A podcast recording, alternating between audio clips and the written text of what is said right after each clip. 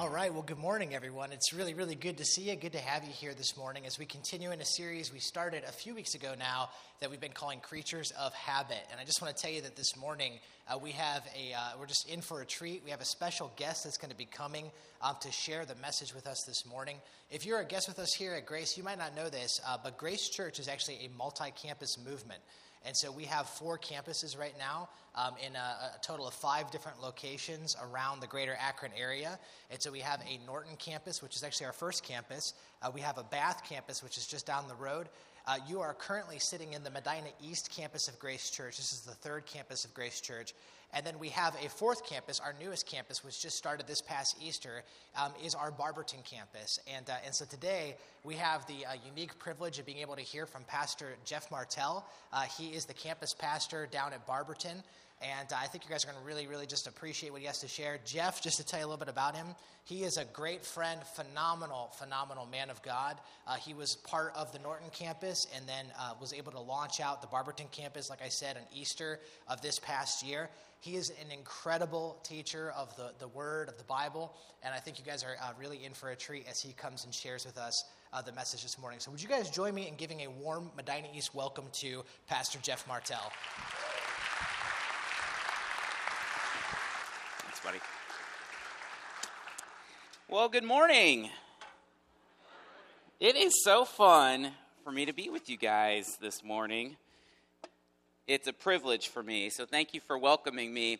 Uh, yeah, so we've uh, been at the Barberton campus for, I think we're about nine months old now. And it's so cool to come here and see. So, you guys are like two and a half ish years down the road, something like that. And so it's so cool to see what God has been doing. You know, one of the cool things in Scripture, it says that, that God promises to plant his church, to grow his church, right? God grows the church. Sometimes we think maybe we grow the church. God grows the church. And to come here and see how he's been growing you guys so faithfully, it's powerful. It's really encouraging to me. So it's humbling to be with you guys. Thank you so much for having me. And you know this, but you guys have an incredible staff here. Like the Medina staff is amazing, especially your pastors are amazing people. I had a chance to spend time with, with both Tony and Seth uh, quite, quite a few times. Every Monday, I meet with Tony and the other campus pastors, and every Monday, Tony makes me laugh. Just hilarious dude, right? Uh, Seth, I've had the privilege of being able to go on a couple trips to Texas with. You learn a lot about a guy when you go on a trip to Texas with him. Uh, Seth is always happy. He's always in a good mood. He's super smart. There's only one time that I saw him not happy. It's when we got to Texas and he realized that he forgot his hairspray. You know? Like, you don't look that good just waking up out of bed in the morning, do you? No. So, once we made a special trip out to get him some hairspray, he was in a much better mood after that. Herbal essences, is that? Aquanet. Aquanet. Yes. Yes anyway, it's uh, it's really cool to be with you guys. So so all of our campuses have been doing this series on habits, right? Like we all have habits in our lives, and and maybe specifically we're talking about the spiritual habits in our lives, spiritual disciplines. And so we've said that we're creatures of habit, each of us. And we thought, you know, as we start this new year, maybe it's wise for us to, to talk about the habits in our lives. You know, a lot of us do New Year's resolutions, right? Like some people are like, this is a great time. I'm going to do it this year. I'm going to, you know, gym memberships are through the roof, right?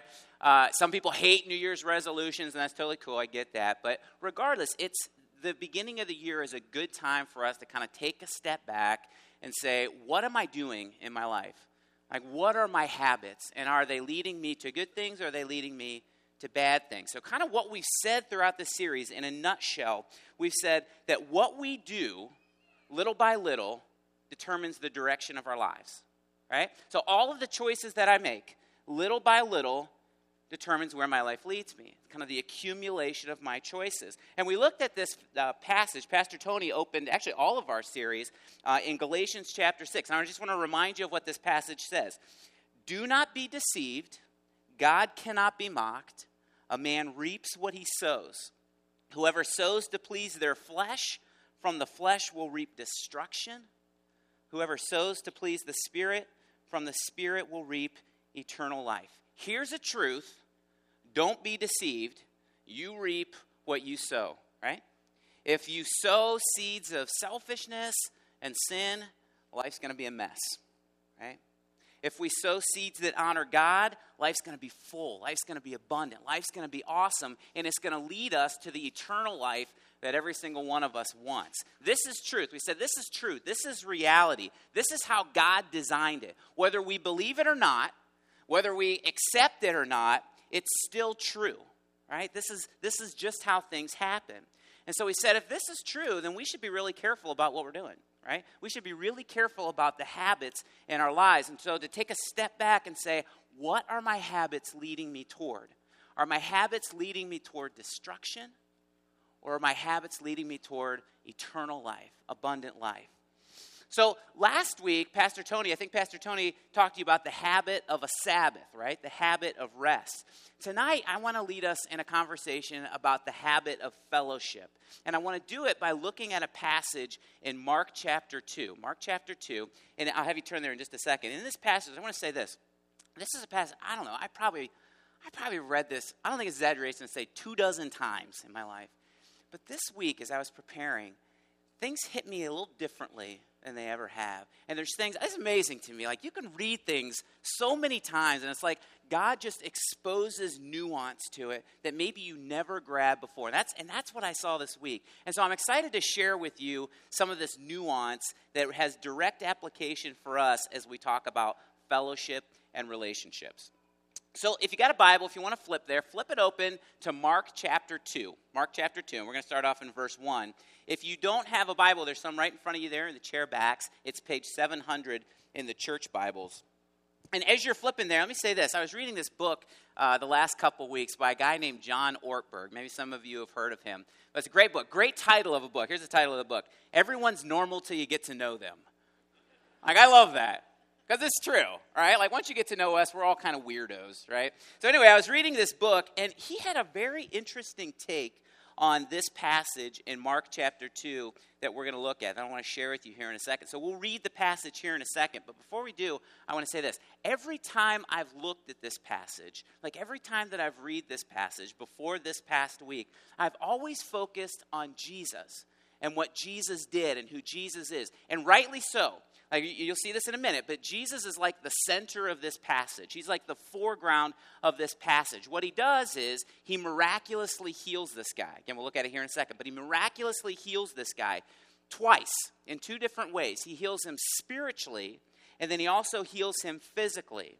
So Jesus is like the big emphasis of this passage. That Jesus is the Son of God, and he's able to pronounce spiritual healing for us and he's able to bestow physical healing for us. In this passage, you'll see it's amazing. Simultaneously, he shows this incredible compassion and grace to this guy while also displaying his power and his authority. But you know what I never spent time thinking about in this passage? The other guys. There's other guys in this passage besides Jesus and the guy that he heals. So I want to read this to you here in a second. I want to read this together. And as I do, don't miss Jesus, okay? Don't miss what Jesus does and who he presents himself to be. But as you focus on Jesus, don't miss the other guys as well, okay? So here we go. Mark chapter 2, starting in verse 1. This is what it says. A few days later, when Jesus again entered Capernaum, the people heard that he had come home. They gathered in such large numbers that there was no room left, not even outside the door, and he preached the word to them. Some men came, bringing to him a paralyzed man, carried by four of them. Since they could not get him to Jesus because of the crowd, they made an opening in the roof above Jesus by digging through it and then lowered the man the mat the man was lying on. When Jesus saw their faith, he said to the paralyzed man, "Son, your sins are forgiven." Now, some teachers of the law were sitting there thinking to themselves, "Why does this fellow talk like that?" He's blaspheming. Who can forgive sins but God alone? Well, immediately, Jesus knew in his spirit that this is what they were thinking in their hearts. And he said to them, Why are you thinking these things? Which is easier to say to this paralyzed man, Your sins are forgiven, or to say, Get up, take your mat, and walk? But I want you to know that the Son of Man has authority on earth to forgive sins. So he said to the man, I tell you, get up, take your mat, and go home. He got up, took his mat, and walked out in full view of them all. This amazed everyone, and they praised God, saying, We have never seen anything like this. Incredible story, right? Clearly, the focus of this story is on Jesus and what he does for this man, right? Simultaneously showing his compassion, his incredible compassion and grace, and also his power and his authority. They're in the foreground of this. We can't miss that. We're going to talk about that in a second, but they're in the foreground of this.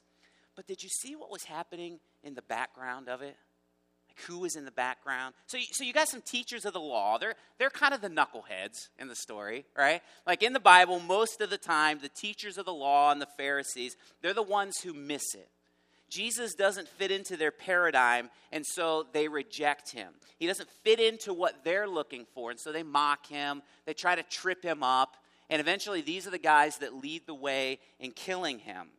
They don't seem to be so much interested in discovering the truth about Jesus and following God as much as they're interested in doing and pursuing what fits into their preferences and what fits into their lifestyle.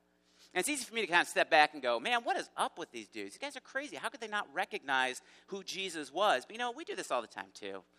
Like we do this all the time. We like to think that we're people who make decisions based on truth and what's right and logic and reason. But many times, if truth and logic and reason doesn't fit into what we want or what we're trying to build in our lives, we reject it too, right? So if we're not careful, we can be very much like these knuckleheads, like the Pharisees and the teachers of the law, right? So these guys are in the background. I don't want to talk about them. I want to talk about the other guys. You also have this guy's friends, right? And these are the guys that I want to focus on because he's, this is what struck my heart so hard this week and caused me to see this passage in a way that I'd not seen before. So, back, like, imagine kind of what's going on here. Back in these ancient times, in this culture back then, to be paralyzed like this man was would have been especially challenging. That would have been incredibly difficult. My, my wife is an occupational therapist, and she works at a nursing home. She used to work at a rehab facility. There were no nursing homes back then, there's no rehab facilities. There's no assisted living facilities back then. There's no surgeries that they could do on this guy to make life a little bit better. In fact, many times, especially among the ancient Greeks, babies that were born with a, a physical abnormality, a physical uh, deformity, you know what they did to them? They killed them immediately. They thought that they were worthless, they were, they were useless to society. With, with ancient Hebrews, when they would see somebody like that, if they had a physical defect, a physical abnormality, they just assumed that it was a result of sin in their life, either their sin or the sin of their family. This guy, boy, life would have been so hard for him. He would have been relegated to being a beggar, more than likely. He would have been relegated to being a beggar, just depending on everybody else to meet the needs that he had. His life, almost, almost in its entirety, his life would have been lived on a little three foot by six foot mat, just sitting there, waiting on everybody else to meet his needs, to help him. And for that paralyzed man, that mat would have been a symbol of everything in his life that's wrong, everything that's ugly, everything that's terrible. But somehow, some way, for some reason, whatever reason, this guy got deeply connected with these four other men, right? And they love this guy. They love this guy. For who knows what reason, these four men were totally committed to him totally committed to him. And so, like, there's a lot that we don't know. There's a lot of details to this story that we don't know. You know I, I wish we did. So we've got to use our imagination a little bit and kind of try to think about who these men were and how they got together. More than likely, more than likely, these are the guys that carried him around when he needed to go places, right? These are the guys that cleaned him when he soiled himself. These are the guys that would have helped him with that. These are the guys that probably would have fed him or at least gotten him food to eat. These are the guys that would have spent significant time with him, helping him, whatever he needs help with, encouraging him. And they heard that Jesus had come into town, and they heard that Jesus does miracles. Who knows how? Who cares how? Maybe he could actually help their buddy. Maybe he could do a miracle for this guy that they so dearly loved. And you wonder what that conversation would have been like. You know, like when they tell when they tell their paralyzed friend, man, Jesus is in town. You wonder what that would have been like. dude, I heard that Jesus has come into town. He's at a house right now. He might be able to heal you. Man, I'm paralyzed. How are you gonna how, you gonna heal paralyzed? I don't know, man, but like what do you got to lose? He, you could walk again. I don't want you guys to have to carry me all the way across town and just to be disappointed and then have to carry me all the way back. Yeah, but man, what if? Like, what, what if you could walk? Can you imagine? Like, that's it. We're going. Decision made, right? And somehow they convince him to let them carry him to the house that Jesus was at to maybe get healed, right? To maybe heal him. And this paralyzed man, think about this. This paralyzed man allows them to carry him on his mat. This very real symbol for him of everything that was wrong and ugly and terrible in his life. This paralyzed man allows his friends into his weaknesses, and he allows them to carry his burden, right? And I think about that. I think, man, that, like, I don't know about you, but I'm kind of an independent person. You know, like I like my independence. I like my freedom. I want to go and get things done, right? Can you imagine how hard that would have been for him to depend on these guys, inconveniencing these guys? How do you do, like, think about your own life. How do you do at letting other people into your weaknesses? This paralyzed guy, he let, he didn't have a choice. Maybe he did. And he let him in, right? He allowed them to carry him on his mat. How do we do at allowing people into our weaknesses? How do we do at allowing other people to carry our mats or to help us carry our mats for us, our burdens for us? How do I do at that? How do you think it felt to everyone when they got to that house and it was like so full that it's overflowing with people? Like, imagine how deflating that would have been for this guy especially, like you can imagine, they're carrying him there. Probably at some point he starts to get excited, like, man, I don't know. Maybe this could happen. Maybe, maybe I could actually get healed. Like, imagine how deflating it would be when they get to the house and it's so full. Imagine how that would break his heart. And then what would it have been like when one of the guys stands up and goes, Boys, I got a solution. Here's what we're going to do we're going to climb up to the roof of the house we're going to dig a hole through there and we're going to lower our buddy down through ropes. Like, I just love that, you know? Like, I love guys like that. We're going to get it done. We are going to find a solution for this, right? Climb up, we get it done. And that's exactly what they do. They take him up the side of the house, they get to the roof, they dig a hole in, and they lower him down right in front of Jesus. Now, houses back then were different, okay? Like it sounds, it's, it's dramatic, but maybe not quite as dramatic as what we might think. So they, they weren't like scaling the side of the house like Spider Man. It's not with, the, with a guy in the back. It's not what they're doing. Don't get that image in your mind. Most of the houses back then had stairs on the outside of the house that led up to the roof. And so, more than likely, they were able to go up the stairs to the roof. And then the roofs were different than roofs of our day as well. There's no shingles and plywood on there that they had to like cut through with the saw. It was made of branches, brush, dried mud, tiles. Some of them had tiles, not all of them did. This one did. So, what they would have done is they would have pulled back the tile, right? They would have dug through to get a hole, and they would have lowered him through. Still amazing, right? And then we, talk, we talked about this in Barberton last night.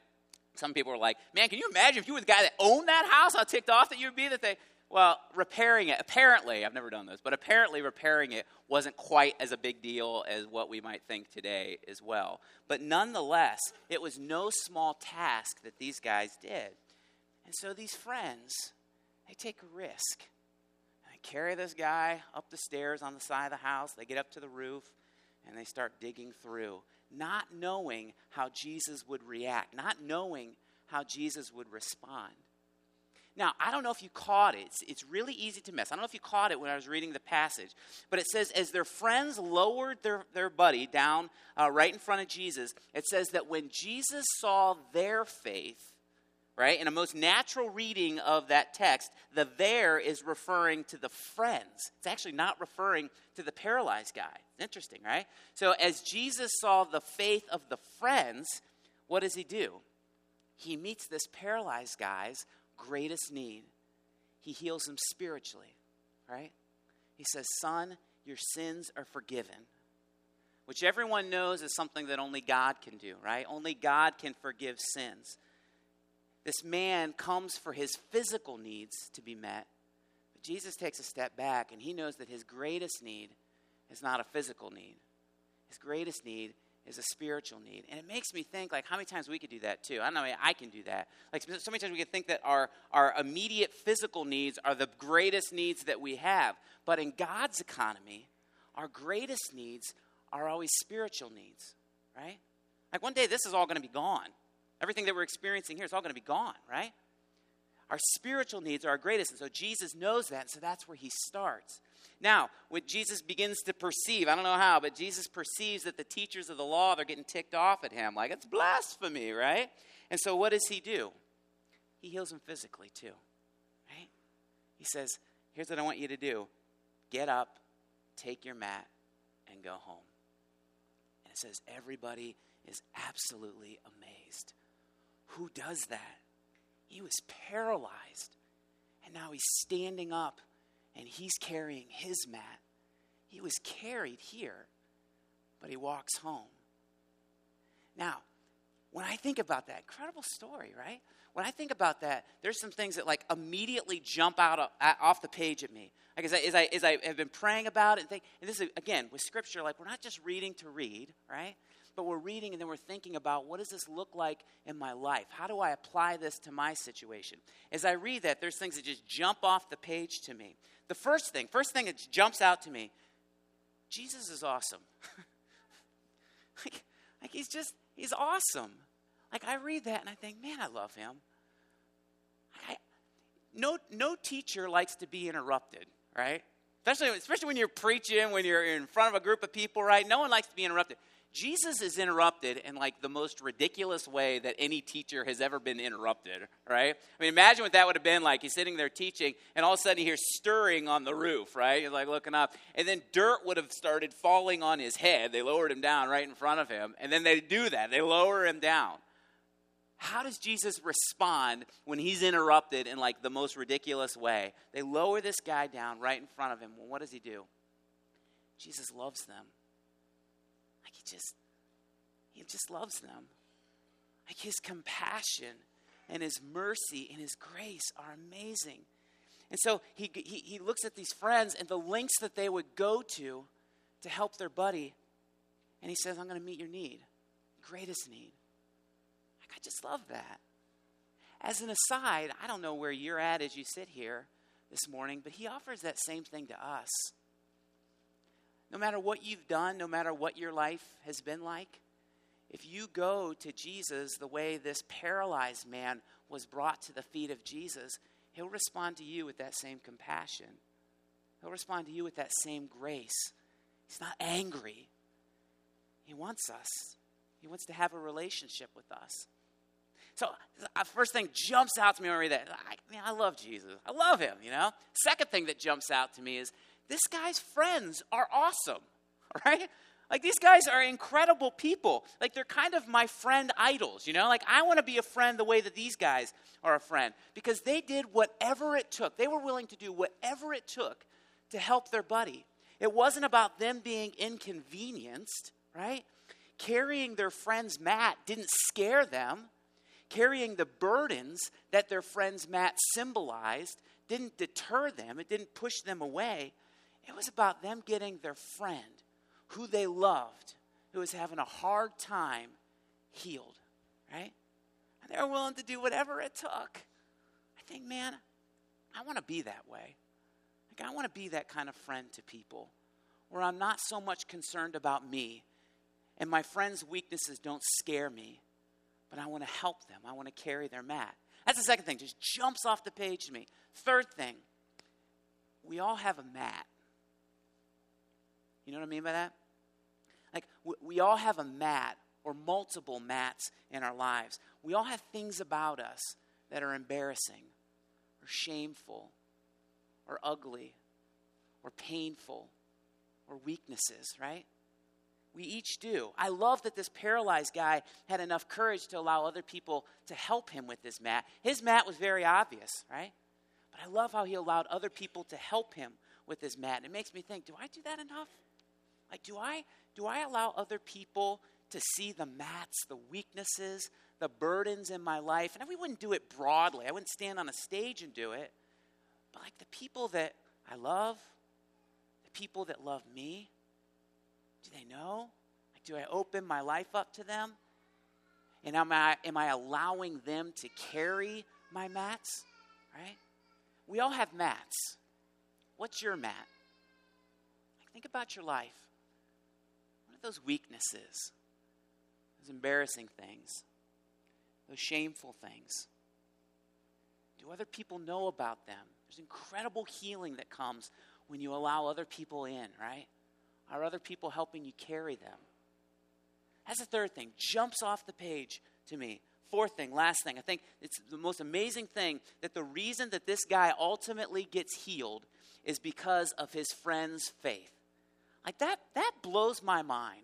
Again, we don't know what the scenario is like for these guys to get their buddy there, you know. I got to imagine he was reluctant at first. Like, I don't want to get my hopes up. I don't want you guys to have to do that. Just just forget it. I'll stay at home where I'm safe and miserable right? But when this guy was weak, when he was too weak to do it on his own, his friends saved him. You think about it that way? Like his, his friends really were the guys that saved him. Why? Because they picked him up and they brought him to the feet of Jesus. And then Jesus took it from there, right? Jesus did the things that only Jesus can do, and he healed him and he showed him compassion and grace.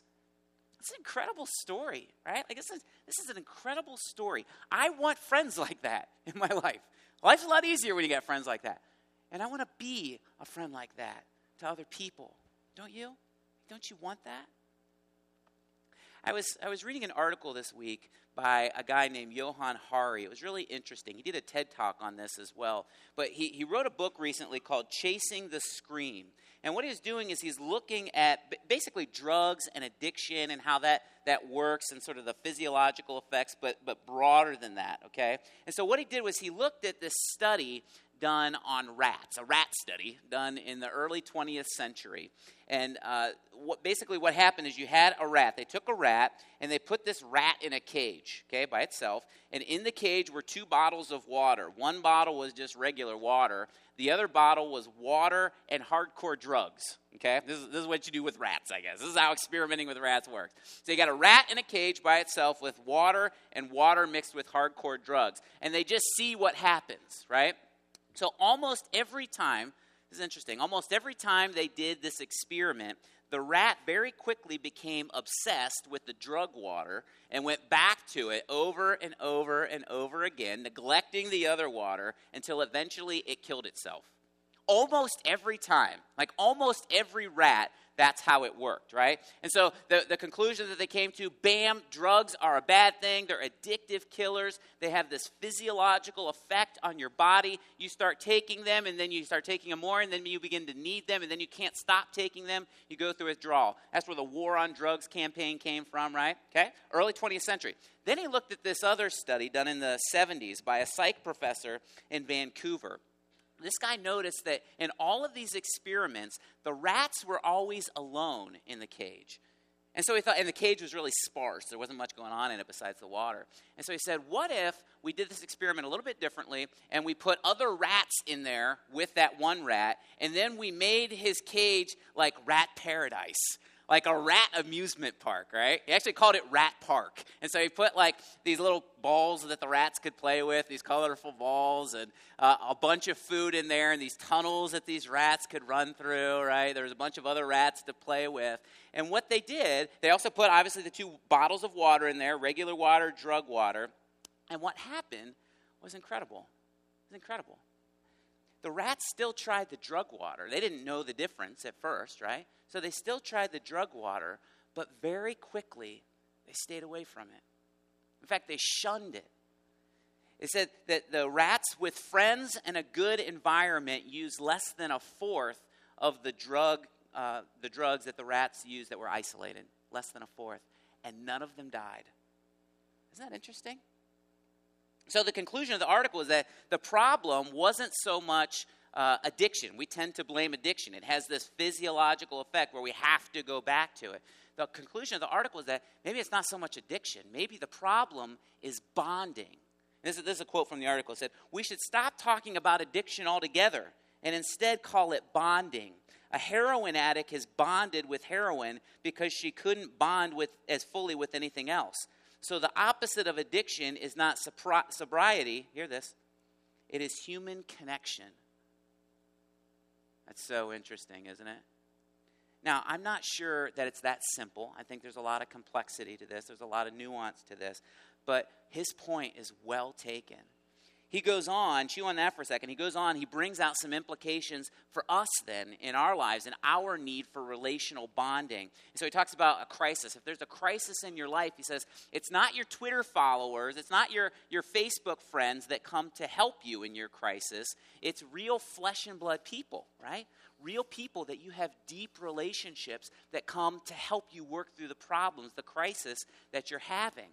He looked at this other study that showed that the number of close friends that we have that, that are available to us in a time of crisis has steadily declined since the 1950s. The average number of friends that any of us have that we could call on the phone in a time of crisis has just steadily been declining since the 1950s. And he said during that same time, the square footage in the average home has increased. And so he said this. It was interesting. He said, We've traded floor space for friends, we've traded stuff for connections. And the result is that we are one of the loneliest societies that there has ever been. And then we turn to unhealthy things, right? Talking about the power of human connection and how much we need it. You know what it makes me think about? It makes me think about our paralyzed friend in the story. His whole life was crisis. Where would that guy have been without these four friends? You know what else it makes me think of? It makes me think about how the Bible talks over and over and over again about how vital, this vital need that you and I have for relationships. You know what else it makes me think of? Like all of the different one and others in the Bible. You know what I'm talking about with that? Like many, many times the Bible will say things like love one another, care for one another, serve one another, right? He, Hebrews 10 24 and 25 says, Let us consider how we may spur one another on toward love and good deeds, not giving up meeting together, as some are in the habit of doing, but encouraging one another, and all the more as you see the day approaching. You know what else it makes me think of? It makes me think of what the Bible says about you and I being made in the very image of God. You ever see that? Genesis 1:27. You and I, human beings, are made in the image of God. Nothing else in all of creation is said to be made in the image of God. You and I are. What does that mean? Well, who is God? God is one God, right? God is one.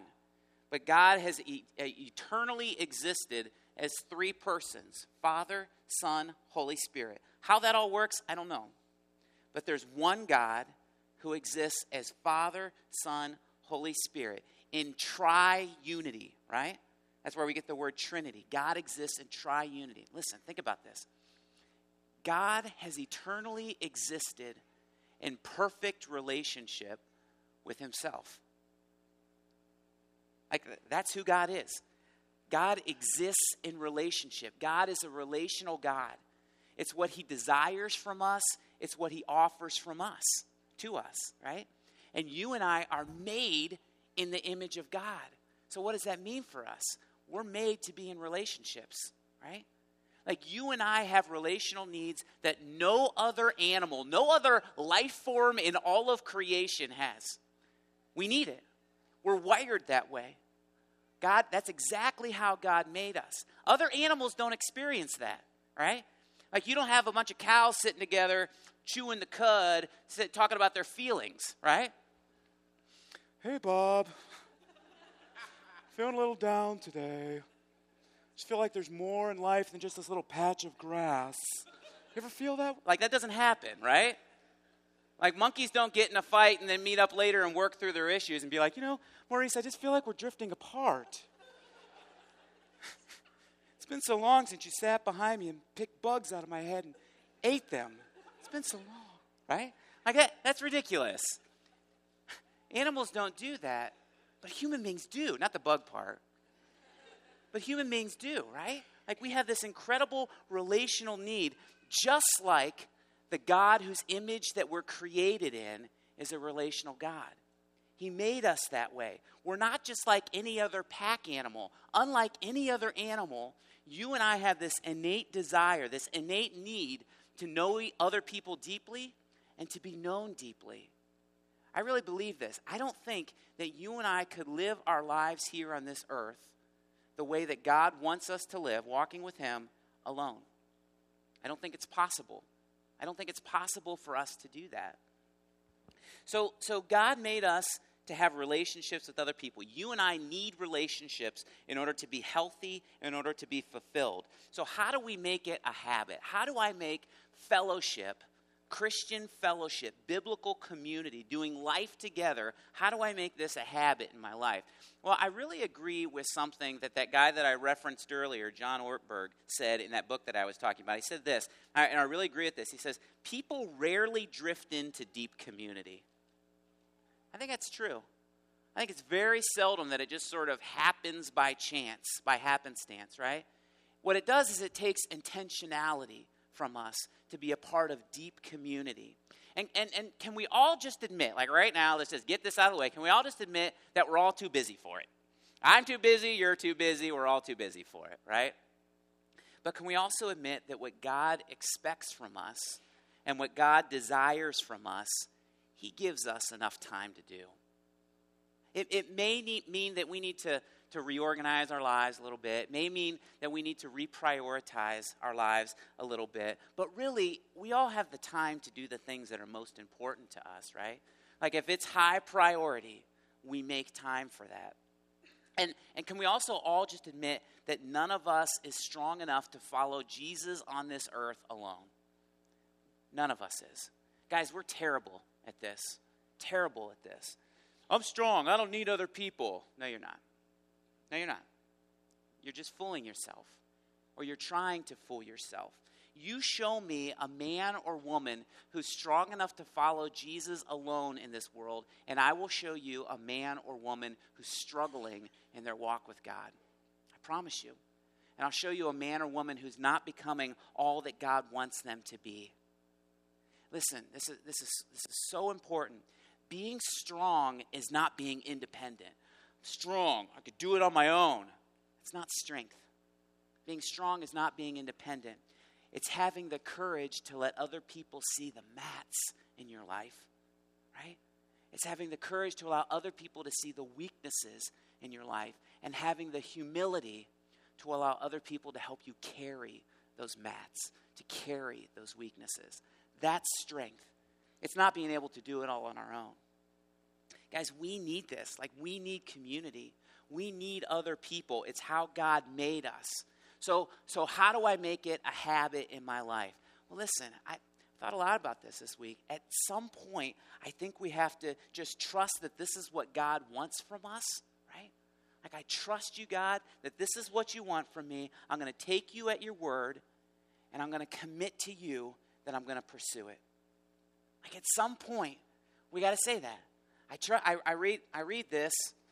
It seems like being in relationship and deep community is a big deal to you. I'm going to trust you in that, that that's the way that you wired us to live. And now I'm going to commit to you that I'm going to pursue it, even when it might feel uncomfortable to me.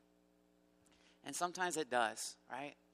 Like when we, when we open up our lives to other people, and we kind of expose some of the ugliness in our life, that could be really uncomfortable. Or when other people do this to us and we see some of the dirt going on in their lives, it could be uncomfortable. But we say, God, I'm going to commit to you that I'm going to pursue it even if it's uncomfortable. I'm going to pursue it even when I get hurt. And, and guys, it's just reality. When we do this, when we open up our lives to other people, you get hurt. I'll bet everybody in this room has been hurt at one time or another, and probably a pretty significant way, by somebody that you've opened up your life to. It, it's part of it, it's an ugly part of it. It's the result of living in a world that's fallen, right? That's got sin in it. The good news is that God will walk with us through whatever hurt, whatever pain that we're experiencing. But there's going to be hurt. And we say, I commit to you, I'll pursue this even when I get hurt. I'll commit to you that I'll pursue this even when it's hard for me to click with people. Even when I struggle to find like the right group of people. Like we don't all click with everybody, right? It's okay to admit that. Sometimes it takes a little time. I love how Clark said, he's talking about life groups, check, checking out a life group. He said sometimes it takes two or three different groups to go to before you find the one that's the right fit for you, right? That's fine. That's reality. We commit to God that even when it's tough, we're still going to pursue it. At some point, we got to take a step out. We got to take a risk, take a step out into the unknown, acknowledging that there's never a good time for it, maybe understanding that we may need to reprioritize, reorganize our schedules a little bit to make it part of the natural rhythm of our life, but we do it.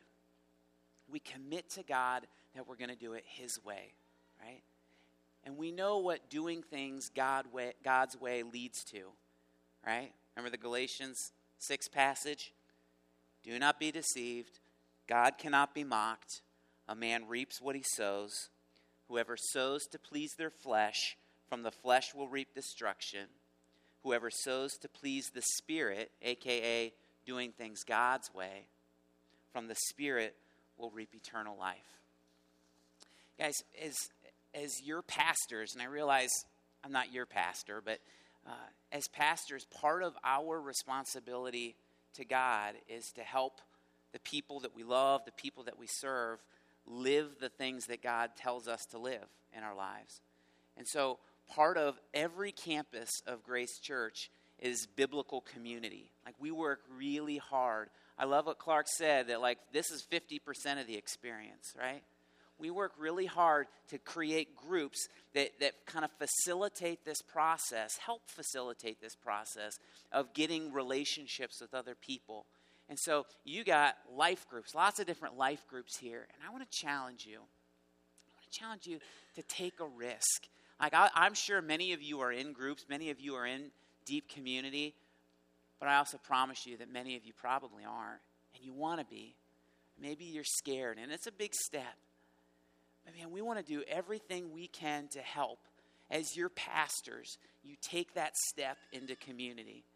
And so there's lots of different ways you could do it. You got that little connect card in your program. You can fill that out, and mark it, drop it in the basket, right? They'll follow up with you. You could go online. You can see all the different groups. You could call in to the church. In your program, you got a little insert there with all of the different life groups that are there. I really challenge you. It's scary, I get it. Talk to God. Ask Him to impress on your heart how important it is to Him. And then ask Him, once He's done that, and He will, ask Him for the courage to be able to step out and be a part of a community and open up your life to others and allow others to open up their lives to you. Father, we desperately love you, God. Father, I think about how many times I have failed you, how I've known the right thing to do. I've known what you desired and I've not done it maybe out of selfishness or whatever reason. And you don't turn away from us, God. You make us to be in relationship with you. You desire it. It blows my mind to think about that. You're a God, this incredible, transcendent God who also wants his creation to know him and have a relationship with him. It's so humbling. You made us to have relationships with each other too, with the body, with your body. So I pray, God, that you would give us the boldness and the courage to step out and make a commitment to you that we will pursue this in our lives. We need your help, God. We thank you that you always offer it to us. We love you, Jesus. We thank you for loving us. In your name.